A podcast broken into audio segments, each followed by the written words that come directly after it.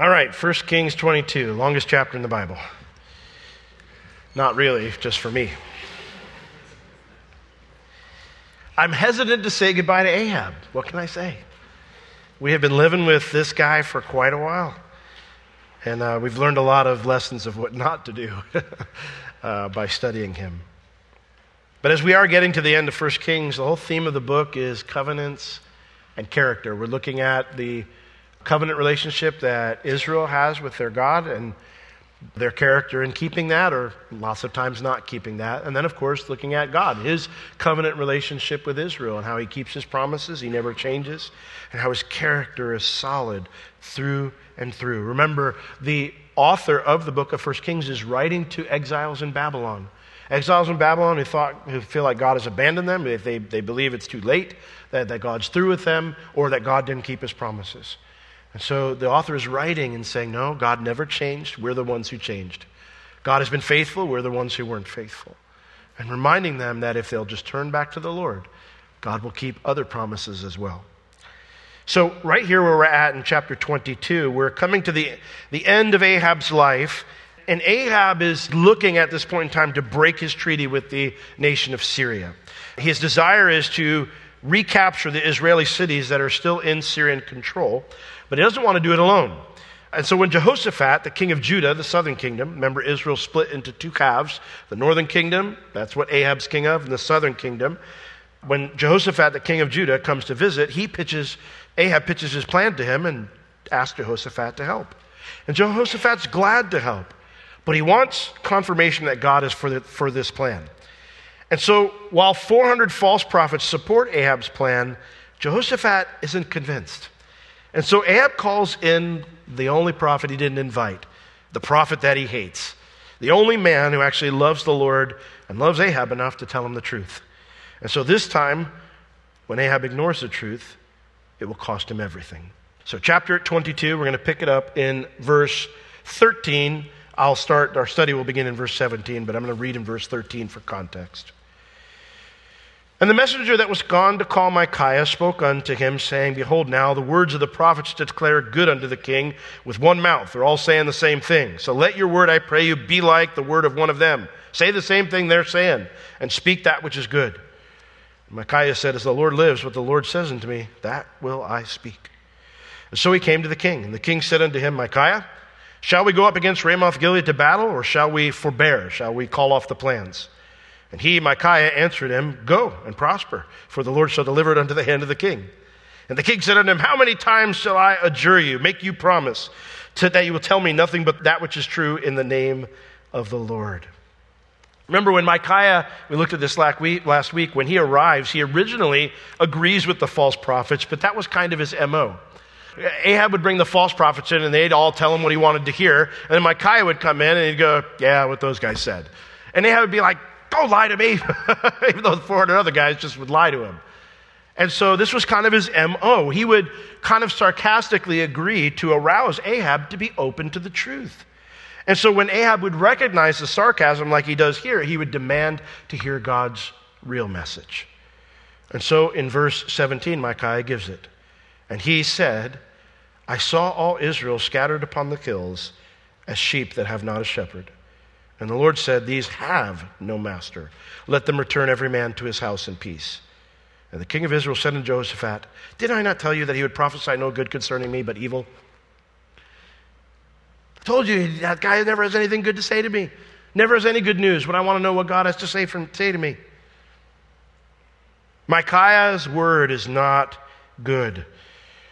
It's a good word in the sense that it calls him to repent and not do this. But it's not good if Ahab goes through with the plan. He says, I saw all Israel scattered upon the hills like sheep that have not a shepherd. Sheep become susceptible to predators when they are spread out. Sheep might be weak, but I can tell you this 36 hooves cracking your skull means death when you're just one wolf. So it's not like they're powerless. I watched an interesting video years ago of two or three wolves trying to separate a single sheep from a tight knit herd. They keep coming in and nipping at it, trying to frighten it to bolt so that they don't have to mess with the whole herd. That's how the enemy works. Part of a shepherd's job is to beat off the predators and keep the sheep from panicking into leaving the herd. So, what Micaiah saw was a vision of Israel looking like vulnerable sheep with no shepherd to keep them together. In other words, their king's dead. There's no one to rally them, no one to hold them together. If you go to this battle, Ahab, you're going to die, and the people will be scattered back to their homes. Verse 18. That's why he says, Did I not tell you that he would prophesy no good concerning me, but evil? This is bad news, but only if Ahab stubbornly goes through with his plan. This is sad to me because remember the last time Ahab got really bad news from the Lord?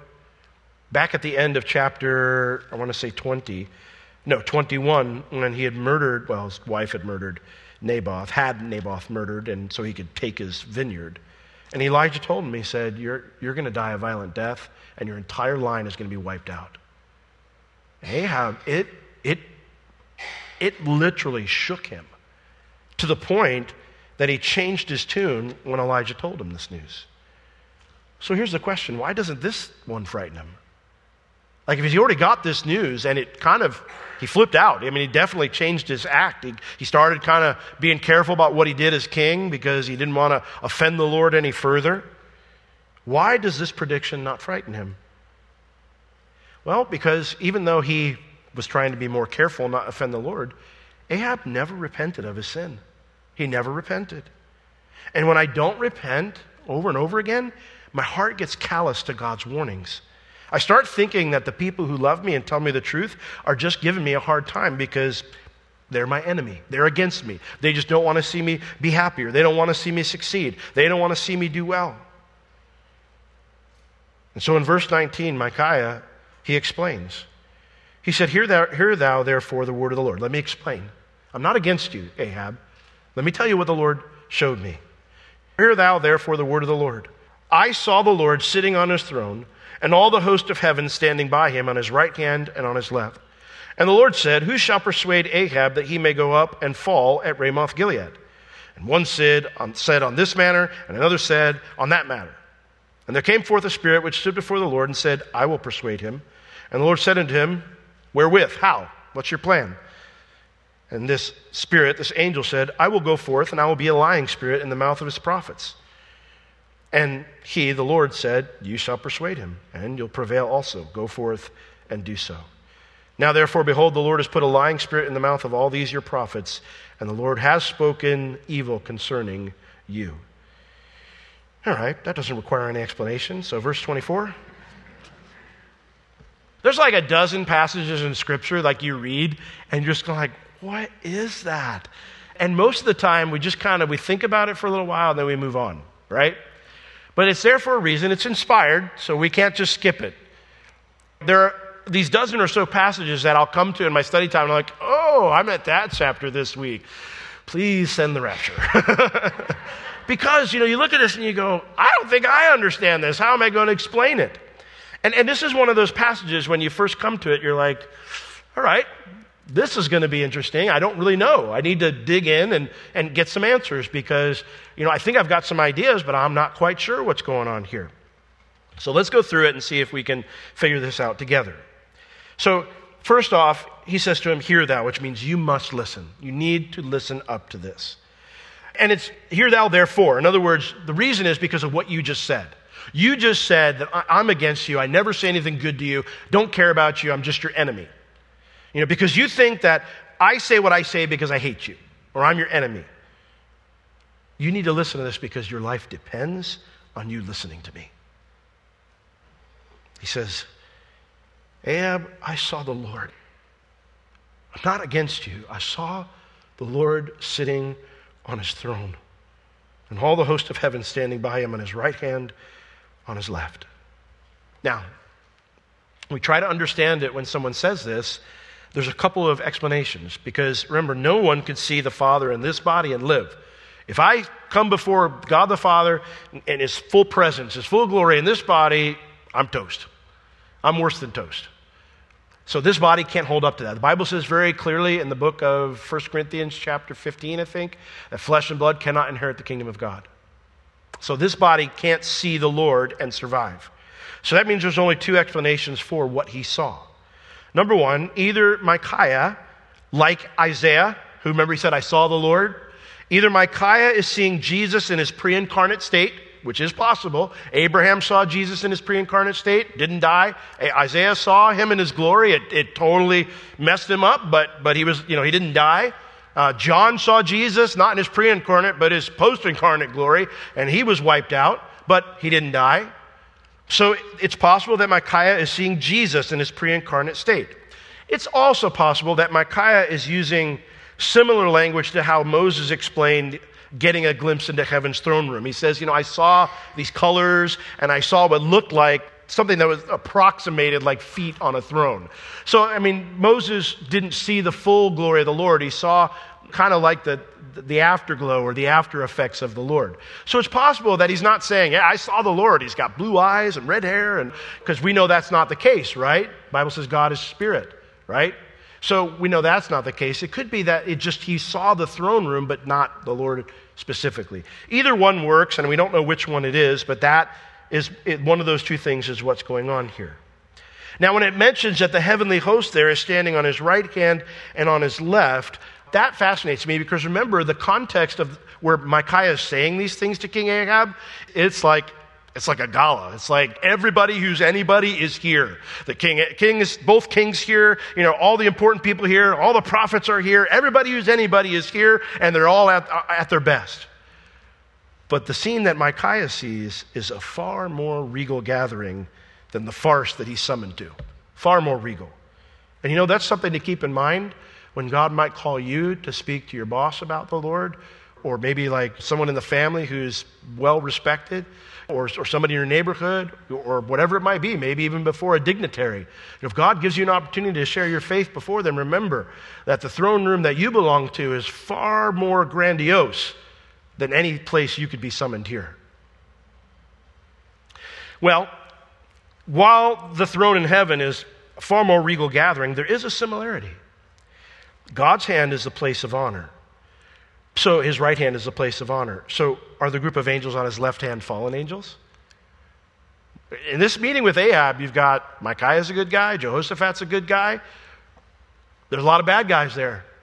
Is it possible that this meeting in heaven has both sets of angels? Well, we, we know that's the case because of what happens in a little bit. Let's keep reading, verse 20. And the Lord said, Who shall persuade Ahab that he may go up and fall, die at Ramoth Gilead? Now, the word here, persuade, it means to coax or to entice. Um, this is one of the scriptures that you, I read it and it just blows my mind. Because, first off, we already know from other scriptures that God doesn't take counsel from anybody. Like, God's up in heaven going, Gabriel, what do you think? Do we do A or B? You know, and Gabriel's like, C, Lord, C's a better plan. Yeah, you're right, Gabriel. God takes counsel with no one. Like when he makes his plans, there is no one else he's taking advice from. We know that however that works in the Godhead, however God makes deliberations and decisions, his own counsel, we know he takes it within himself. I don't blame him. Anything else is a downgrade. In Isaiah chapter 46, verses 9 and 10, God points this out about himself. Isaiah 46, verse 9, he says this Remember the former things of old, for I am God and there is none else. I am God and there's none like me. Declaring the end from the beginning and from ancient times the things that are not yet done, saying, My counsel shall stand and I will do all my pleasure. No one else is involved in this process. So, since we know that God takes counsel only with himself, then even though God's saying, Who shall persuade Ahab? That means God must already know what he's going to do. He already knows what he's going to do. Which brings us to a second conclusion God can't be asking for ideas here.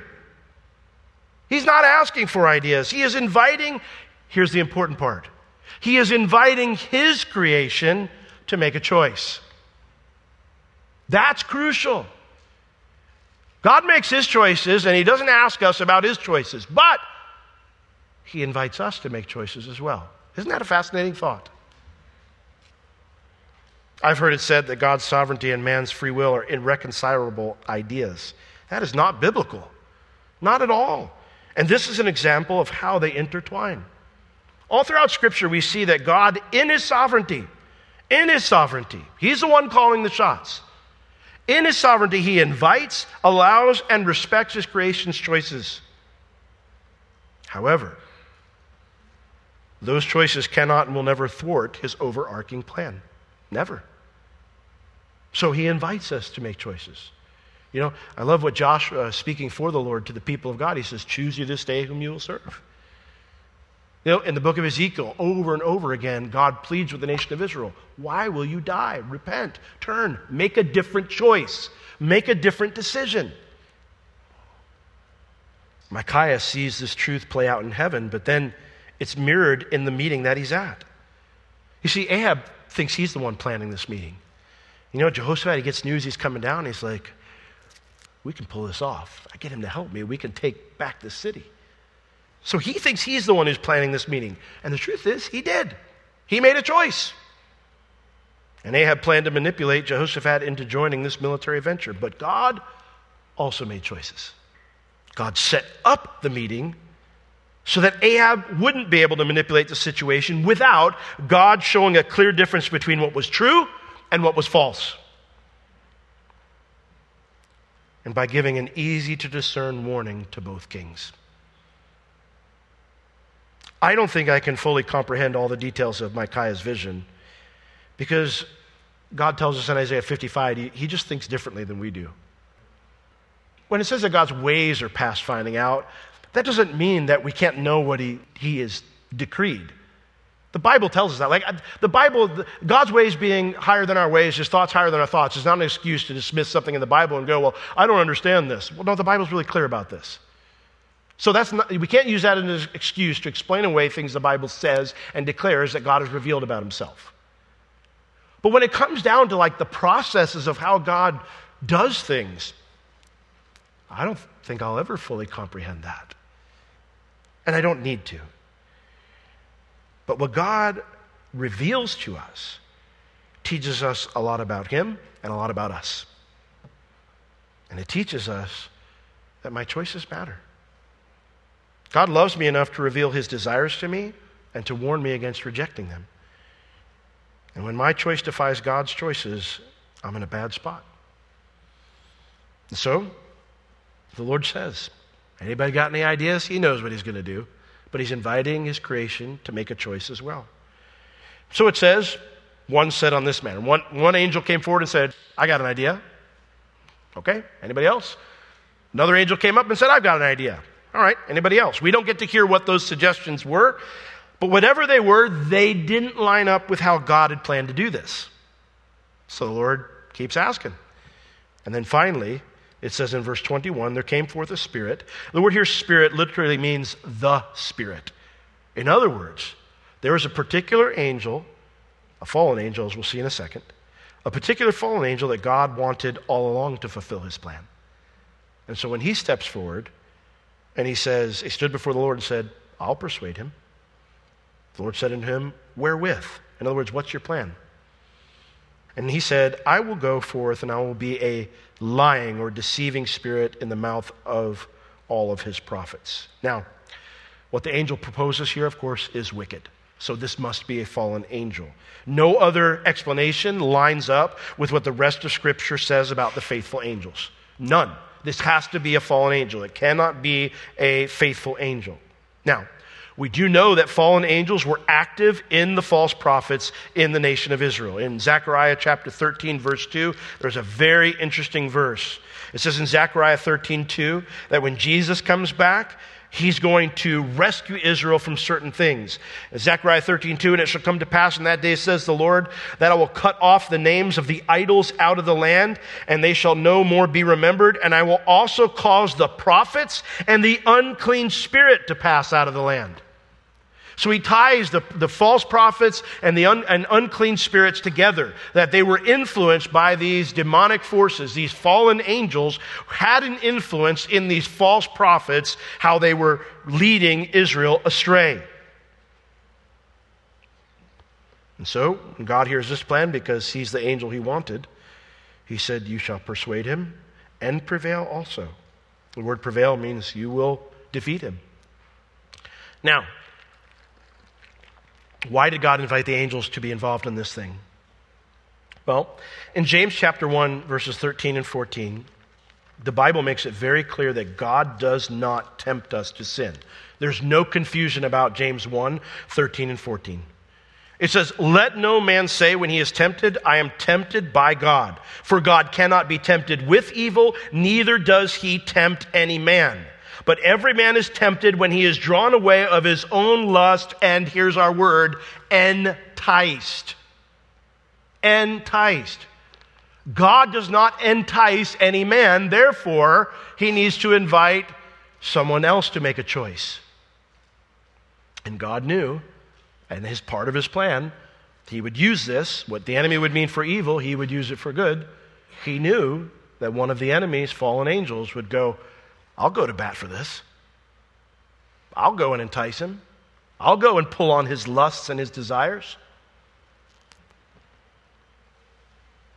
And this is why God invites the angels to make a decision. God doesn't do evil things, but he gives the enemy permission to do evil things. That's interesting because the word persuade here, there's nothing sinful about the word. God's not engaging in any sinful behavior here. God doesn't tempt people to do wrong things, but he does give the enemy permission to entice a person's lusts. We have another example of this in Scripture when we see the life of Job played out before us. You know what's interesting about Job? He never finds out why he went through what he went through. You think you've got it bad? I don't understand what God's doing. How about that dude? Everything he went through, like never in the book of Job does God go, oh, and by the way, Job, here's why I let this happen. But we do. You see, we have access to chapter 1 and I think chapter 3, where it says that all the angels were summoned before God, just like here. And it says that Satan came. And God asked him a question. He goes, Where you been? And Satan answers, Satan's answer is horrible, but I love, I love the answer because it just shows how he quakes in the presence of the Lord. He goes, I've been going to and fro throughout the earth.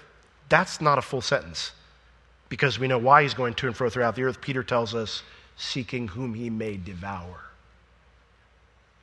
He's not going to say that in the presence of Almighty God. Satan is not the opposite of God, he's just an angel just an angel. And God can squish him like that if he wants to, and someday he'll deal with him. Have you considered my servant Job? Why are you going through this, Job? Because God was bragging on you. That's not why. But the Lord said, Have you considered my servant Job? You, you, are out there picking off the weakest people. What about my servant Job? He loves me with all my heart, faithful man. And Satan goes, Well, yeah, you blessed him incredibly. Like you put a hedge around him, I can't even touch him. He said, Okay. I'll remove that protection, and you can do what you wish, just don't hurt his body. And all that, the Bible says that Job did not curse God. Even when his wife was so distraught, said, Why don't you just curse God and die? Why do you hold to your integrity? Chapter 3 Satan comes before the Lord again. Where you been? Going to fro throughout the earth? Oh, yeah, a lot more than that. You just wrecked a man's life. Brought incredible pain and suffering to not just him, but many people. He says, Have you considered my servant Job? You made an accusation about him. Satan says, Yeah, but skin for skin. Man will give everything he has for his own life. The Lord says, Fine. Do whatever you want to his body, but don't kill him. Job never learns about any of that. Never. Satan, he works Job over, throws everything he's got at him to seek to entice him but Job's reaction, of course, is very different than Ahab's reaction. Is Job perfect? No, and God has to deal with that. And we learn from that. But he's not like Ahab, where he just completely rejects the Lord. God did not command the enemy to do anything in Job's situation, but he did permit the enemy to do certain things that the enemy wanted to do. Choices, remember? And God used the enemy's choices to work in and through Job's life, and God uses the enemy's choices here to bring judgment on Ahab. And so, verse 23, Micaiah says, Now therefore, behold, this is what you're seeing in front of you right now, Ahab. The Lord has put a lying spirit. The word put here, it's not put, it means to allow, to grant an opportunity for something to happen. God did not put a lying spirit. God would never put a lying spirit in anyone's mouth. But he granted or allowed the enemy to do this. He gave permission for this to happen. The Lord allowed this to this lying spirit to be in the mouth of all these your prophets, and the Lord has spoken evil. The word just means disaster or ruin. The, this, this plan that you're going to go and it's going to be successful, it's going to end up in your ruin concerning you. You demanded the truth, Ahab, and there it is. You set this up to manipulate an ally, but if you go through with this, you're the one who will end up manipulated and it will cost you your life. Well, the other prophets didn't much like being exposed. So Zedekiah decides to do the rational thing when someone exposes your sin. Verse 24. But Zedekiah, the son of Kenaiah, of sound mind and sound heart, went near and smote Micaiah on the cheek and said, Which way went the Spirit of the Lord from me to speak unto you? I feel like I'm watching a Benny Hinn crusade when he gets critiqued. How many times have we heard about individuals who they get critiqued and they go on TV and say God's going to kill that person? No different than this. I've seen so many violent reactions over the course of my life from individuals when they get critiqued. Listen, if I'm being unjustly critiqued, I don't need to defend myself. You know one of the worst things you can do when someone unjustly critiques you? Defend yourself. I was watching a video the other day, Ray Comfort. I didn't realize this, but a bunch of news outlets are like portraying him as like this multimillionaire televangelist, whatever. And I'm like, Ray Comfort? No one's met the man if they ever think that about him. He lives in like a tiny home. He, I think he just bought a car for the first time like six or seven years ago. His, his ministry is huge, but everything is funneled into the ministry. We ordered tracts from them for free for years. They still do this. So much of what they do, they just give away. Could he be a millionaire? Probably. But what, oh, I love what he, how he handled this. He said, and he basically in the, this video he put out, he, said, This is what I'm being accused of. And he listed all, he gave all the news outlets and qu- direct quotes, pictures of the articles and things like that and the blogs. And then he said, To answer this, I'm going to let someone share an interview they did with me about 11 years ago. And it was a 60 minutes interview. And where they go over and they explain how the guy owns nothing, has nothing. He's a simple guy. He's, he's, not, from our, he's not from our place. He's, he's, from, he's a Kiwi. He's from New Zealand. And the way they live is pretty simple. And he goes into it, the whole thing. He doesn't say a word, he just lets someone else defend him.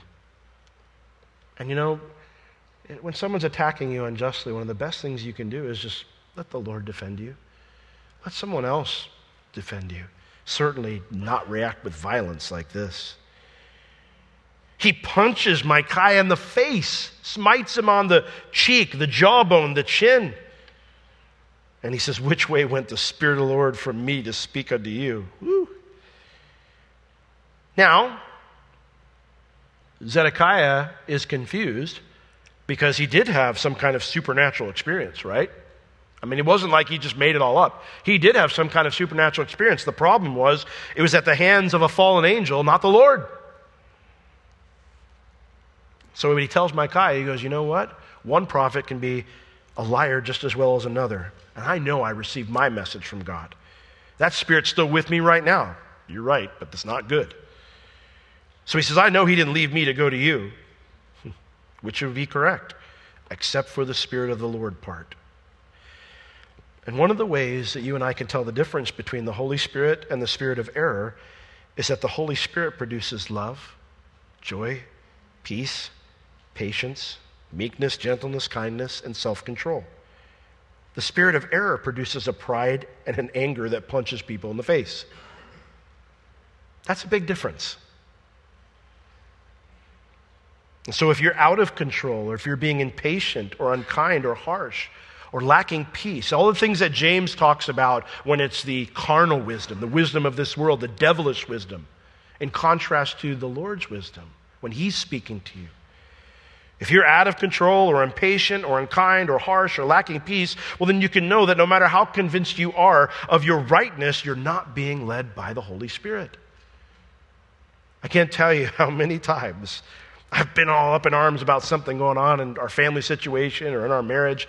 You know, and Beverly, Beverly will just look at me and she's like, Will, you look like you're ready to murder somebody. And when I hear those words, those things are designed to snap me back into attention and go, I've left the course. I've gone off course. I've strayed off course. No matter how right I might have think, I might think my idea is, I am way over here right now. Because that's not how Jesus does things. It's not how the Holy Spirit works. In Micaiah, verse 25, he doesn't defend himself.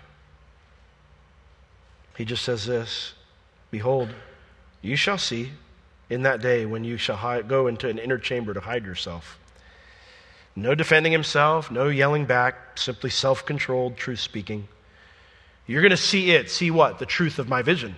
You're going to know that what I spoke was true, in the day that he says, You shall go into an inner chamber to hide yourself. Now, the writer does not tell. This is one of the stories in the Bible. I wish I knew what happened to this guy. The writer doesn't tell us what happened to Zedekiah when the war ended in disaster. But I can tell you this kings don't have much patience for failure. And so I would guess Ahab's successor possibly, at best, fired this guy, and now he's in a chamber by himself. He's, he doesn't have a, a job anymore. Or Kings back then liked to execute people who caused these types of disasters. Whatever it is, he's going to end up hiding in shame because either he's hiding for his life or he's in exile. Now, this brings us to the end of the encounter. Verse 26 will tell us that Ahab has Micaiah imprisoned. Josephus tells us that Ahab was bothered by the speech but that when he didn't see any judgment fall on Zedekiah for punching Micaiah, that he took that as a sign God wasn't going to do anything. I don't know if that's what really happened, but Ahab does ignore God's wisdom, and he has Micaiah imprisoned. Verse 26. And the king of Israel said, Take Micaiah and carry him back unto Amon, the governor of the city, and to Joash the king's son, and say, Thus says the king. Put this fellow in the prison and feed him with bread of affliction and with water of affliction until I come in peace. And Micaiah said, If you return at all in peace, the Lord has not spoken by me. So he said, Hearken, O people, every one of you. The king says, Take him, which means seize him, put him in prison, give him the bread of affliction and the water of affliction. That, those are just light rations, a statement for light rations. Feed him just the bare minimum. Why does Ahab have him imprisoned? Well, you can't exactly have Micaiah walking around preaching that the war effort is a mistake. Uh, that would be negatively influence morale. But he's not quite ready to execute him either. And so here's what he's thinking I'm going to postpone his full judgment until I come back, because when I come back, it will prove he's a liar. And then I can execute him for blasphemy. He spoke, said he spoke for the Lord, and here I am, alive and well. And that's what Ahab is thinking, what he plans to do. Well, Micaiah tells him, You shall not return at all, or if you return at all. The return at all just means if you return, if you return, it's doubled for emphasis. If you ever step back into the city one foot, I'll testify against myself, Ahab. You don't need to imprison me. But because he knows the Lord did speak to him, he leaves everyone present, not just Ahab, with an important message. Hearken, listen up, O people, every one of you. What an important message for the exiles that the writer is communicating with. Listen up, O people. Don't ignore God's warnings like Ahab does here. And so, this is a word for us today as well. Has God been warning you about something? And are you listening? Because the choices that we make do matter. God had been so gracious to Ahab. I mean, we think of all the awful things that Ahab's done. He's, you know, either imprisoned or murdered a ton of God's prophets. He is an idolater. He's a murderer. You know, he murders, uh, his wife murders this guy, Naboth. He's, he's not a child of God. Why is God putting up with so much with this guy? Why is not God done something sooner? God has given him chance after chance after chance after chance to repent. And when we don't respond to God drawing us like that over time. When we make a choice to go, well, guess nothing's happening to me. God must not really care. Eventually, we run out of time to repent. Verse 29. So the king of Israel and Jehoshaphat, the king of Judah, went up to Ramoth Gilead. And the king of Israel said unto Jehoshaphat, I will disguise myself and enter into the battle. But you put on your robes. You, you dress like a king. I'm not going to dress like a king. And the king of Israel disguised himself and went into the battle. this is so mind boggling to me.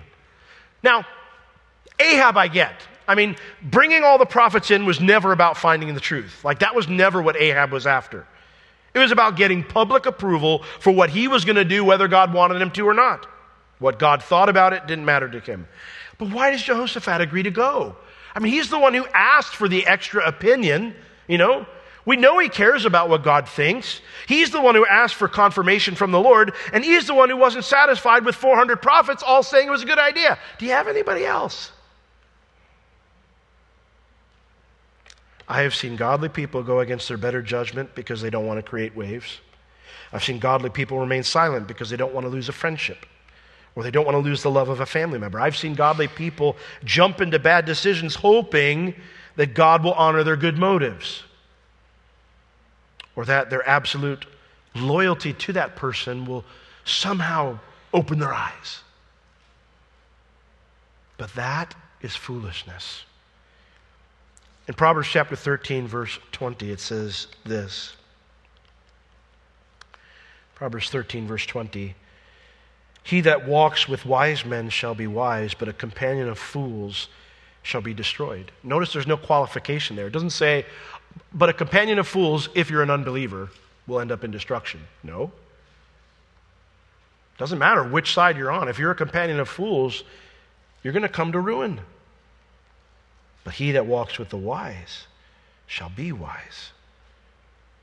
1 Corinthians 15 33 Bad company corrupts good morals, right? That's what the Bible says. Bad company corrupts good morals. We are to love unbelievers. We're to reach out to unbelievers. We're to invite unbelievers into our lives, into our church, into our homes, so they can see Jesus in us. We're supposed to do that. But we can't lock arms with them in a way that leads us into disobedience or to places where we should never be. If someone says, hey, you know, you, keep inviting me to church, how about you come? I'm doing a striptease next week. The answer needs to be, sorry, I can't. But you're welcome to come to church with me still. There are things we cannot do, places we cannot go, because doing so causes us to disobey the Lord. And Micaiah had made a very, very clear, gave very, very, clear instructions to both of the kings. And Jehoshaphat, being a godly king, should have said, Lord, I hear what you're saying, and I'm, I'm out. I'm out. In 2 Corinthians chapter 6, verses 14 through 18, it tells us very clearly do not be unequally yoked with unbelievers.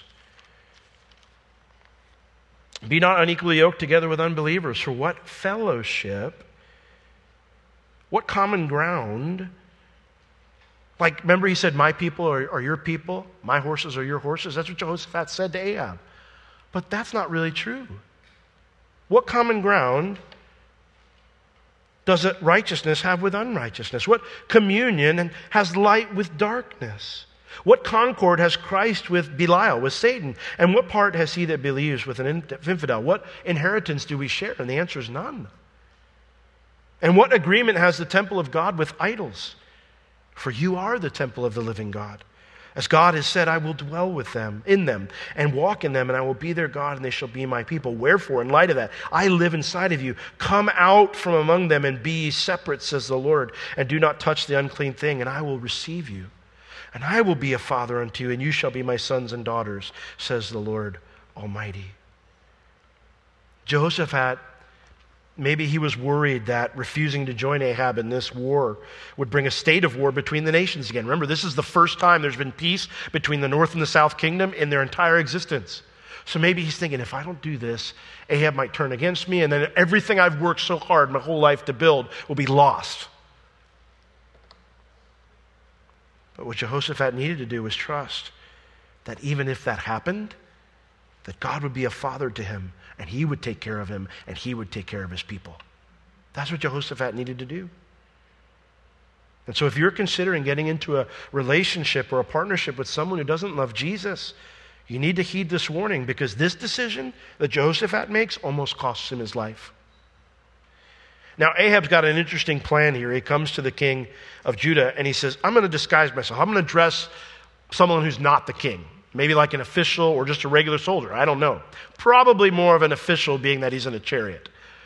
But I'm not going to dress like the king. What's Ahab trying to do? Pull the wool over God's eyes? You know, the Lord's like looking down from heaven, going, Where is he?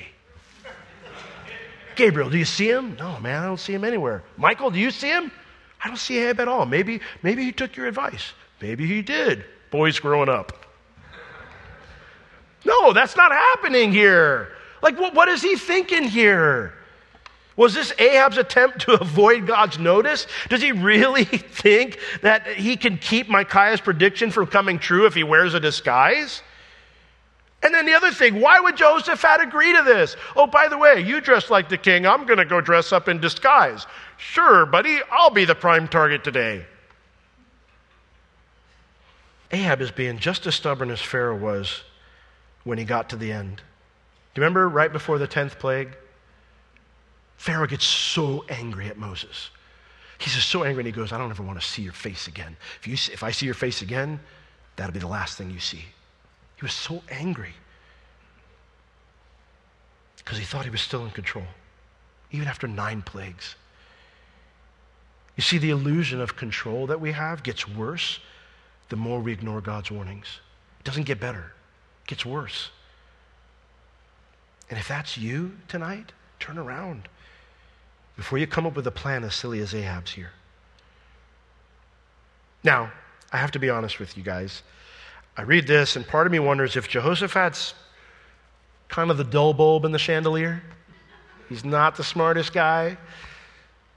Why would he agree to this plan when he's only supposed to be there for support? Why draw attention to yourself and away from the guy that God says he's going to judge? Doesn't that make you the target of God's judgment? Or at least the enemy's ire? And you see, that's why it's dangerous to ignore Scripture and jump into a close partnership with someone who doesn't, doesn't share God's values. Because when you step out from underneath God's umbrella of protection by ignoring His word, it gets hard to hear His voice. And when I don't hear God's voice, I make really bad choices. Well, Ahab's plan puts Jehoshaphat in serious danger because the king of Syria's plan is to send all of his best soldiers after the guy at the top. Look at verse 31. It says, But the king of Syria commanded his thirty and two captains that had rule over his chariots, saying, Fight neither with small or great, save only the king of Israel. Take this guy out, and the battle's over. And so it came to pass, verse 32 says, when the captains of the chariots saw Jehoshaphat, they said, Surely that's the king of Israel. He's the only guy wearing nice clothes. And so they turned aside to fight against him, and Jehoshaphat cried out capturing or killing the highest level target usually sends the rest running. And so that's the king of Syria's plan. Let's, let's keep the bloodshed down. Just go after the king. We can end this quick. And so they do. And when they target Jehoshaphat, he realizes he's in trouble. And he cries out to the Lord. And we hear that God answered his prayer in 2 Chronicles 18:31. It tells us that the Lord heard his cry. 2 Chronicles 18:31 says, Therefore, they surrounded him to fight. He was, he was a mess, he was surrounded. But Jehoshaphat cried out, and the Lord helped him, and God moved them to depart from him. God was incredibly merciful to Jehoshaphat. The guy's surrounded. He should be a dead man at this point. That should have gotten Jehoshaphat's attention so he didn't make any for, more foolish alliances like this one. Unfortunately, that's not the case. God's mercy isn't a license to continue to sin, and so in the future when Jehoshaphat makes a deal to construct an armada with Ahab's son, God doesn't give him mercy that time. He lets all the ships be destroyed. If God has been merciful to you, learn your lesson. Don't repeat the same mistakes, and certainly don't use God's mercy as if it's a license to keep ignoring his warnings. Well, verse 33, we're coming to the end here. And it came to pass when the captains of the chariots perceived that it was not the king of Israel that they turned back from pursuing him. They had strict orders. And so a certain man drew a bow at a venture. The, the, when it says a certain man, that's the Bible's way of saying some random dude. Some random dude. In other words, this was not a mighty warrior. This is not a guy that, you know, was a sniper just looking for Ahab. This is just some random dude. And not only is it some random dude, but it says he drew his bow at a venture, which means innocently. He's not even trying to hit anybody. It's just cover fire or something. He's not aiming for anything. And it ends up smiting the king of Israel between the joints of the harness. Uh, the armor that, they, that he was wearing is where two pieces of scale were soldered together. I was kind of impressed by that. It was like, they soldered back then? Yeah. They soldered uh, the, the, scales of armor, and then where it was soldered together, the metal, that was a weak point. That's where, if, you know, if you pierced or, or you know, an arrow, a projectile got in there, you were vulnerable. And that's what happens. The most vulnerable part of those scale plates that were used back then for body armor, the, the bow, the arrow just slips in there Wherefore he said unto the driver of his chariot, Turn your hand, he says, lost my, yeah, turn your hand and carry me out of the host, for I am wounded. Take me away from the battle. Verse 35 And the battle increased, became more violent. In other words, Israel's not winning. Here's the height of stubbornness. While the battle grows worse, Ahab's bleeding out. Things are not going well, but he's bleeding out.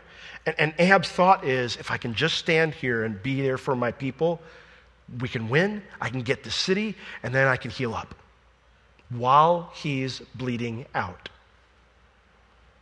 And so it tells us the battle became more violent that day, and the king was stayed up. He, he, he, uh, he remained standing, a symbol for his troops so they don't flee. He stayed up in his chariot against the Syrians, and he died at evening. And the blood ran out of the wound into the midst of the chariot. The man is in the middle of dying, and he's still being stubborn. If I just stay here to the end, we'll win. God won't be right. I can still make this work. So, like Pharaoh, Pharaoh was losing. Pharaoh was killing his own people. He was ruining his life. But still, Pharaoh sends an army to bring the fleeing Israelis back to Egypt as slaves, and he ends up losing everything. When your stubbornness gets you into trouble, your best decision is to accept the losses and turn to the merciful God who loves to forgive. That is the only course of action at that point. But Ahab doesn't do that. And so he dies as the sun sets. Sun sets not just on this battlefield, but on his eternal destiny. And the only thing left to remember Ahab by is a blood soaked chariot. And so, verse 36 there went a proclamation, a loud cry, shouted orders throughout the host about the going down of the sun, saying, Every man to his city, every man to his own country, just like Micaiah said. Sheep scattered without a shepherd. What a waste of lives. What a waste of resources. None of this needed to happen, but it went down exactly as Micaiah predicted it would. And so, verse 37 so the king died, and he was brought to Samaria, and they buried the king in Samaria. And one washed the chariot in the pool of Samaria, and the dogs licked up his blood. And they washed his armor according unto the word of the Lord which he spoke. That's exactly what Elijah told him in the end of 1 Kings 20. Dogs are going to lick your blood. You're going to die a violent death, Ahab. God keeps his promises, even the ones that pronounce ruin. It's easy to think or say, why should I believe judgment is coming? Look at all the people who do evil things and get away with it. When has God done in our time the things we see in the Bible? Why should I be concerned? Well, we read about it in our scripture reading. The Lord is not slack concerning his promises, as some men count slackness, but he is long suffering to us because he doesn't want any of us, including Ahab, to perish. But here's the truth the day is coming when these heavens and this earth are going to go up in smoke. And all the things you would say, well, I, I just don't see any evidence that that would ever happen, it'll be too late at that point. God's character is sure. What about yours? Who's the more reliable person? You or God? That's an easy question to answer. One of the things I love about the story of The Lion, the Witch, and the Wardrobe is when Lucy, you know, is saying, I, I went to Narnia and Edmund came with me, and then Edmund denies it. And so they're having this big problem, and they go to the professor, and they sit down with him, and they explain the situation to him. And the professor goes, Ah, I see. And, and Lucy is the more, one who's more likely to lie, right? Edmund's the truth teller. And they go, Well, actually, no. And then he tells them, Well, then why aren't you trusting your sister? Well, because it sounds crazy. Yeah, but her character, doesn't it demand that you should actually not dismiss her? Who's the more reliable character? You? Some scientist? Some atheist, you know, who, who's a lot smarter than you? Who's more reliable as a person? The Lord. I'm not more reliable than him.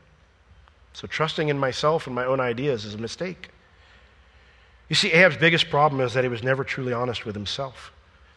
He never examined himself and his own flaws when he looked at all the things he didn't like about the Lord. Don't make Ahab's mistake because God will keep his promises and his character never changes. Verse 39 and 40, then the worship team can come on up. It says, Now the rest of the acts of Ahab and all that he did, and the ivory house which he made, and all the cities that he built, are they not written in the book of the Chronicles of the Kings of Israel?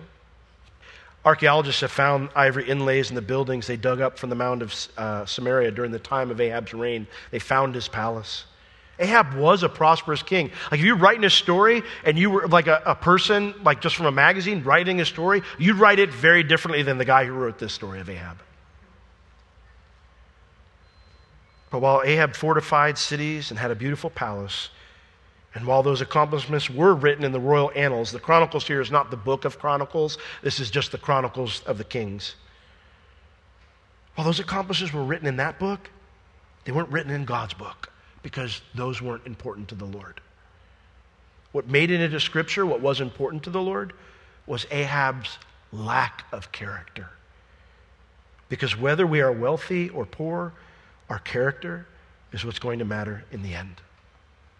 And so he dies. And Ahab slept with his fathers, and Ahaziah, his son, reigned in his place. We'll learn more about his son Ahaziah when we get to the book of Second Kings. So, God kept his promise to Ahab, didn't he? Now, that's good news if you walk with the Lord that God keeps his promises, right? But it's bad news if you're trying to control your own life.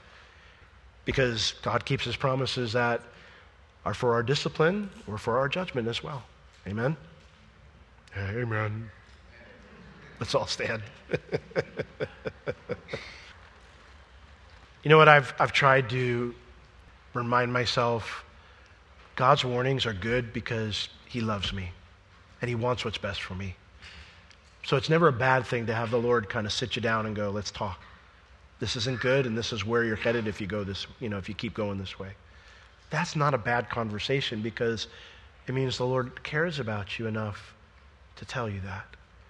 And sometimes God sends people in our life to tell us those things that are hard to hear, to warn us to not go to destruction. So, trust God's promises, all of them, not just the happy ones, the challenging ones too, because in that there is safety, there is a prosperous spiritual life as it draws us and keeps us close to Him. So, Lord, we thank you for your warnings. We thank you for, Lord, relaying this part of the life of Ahab to us. Maybe if we had read some non inspired book about Ahab, we'd have a very different impression of him. But, Lord, you've revealed this to us for our benefit.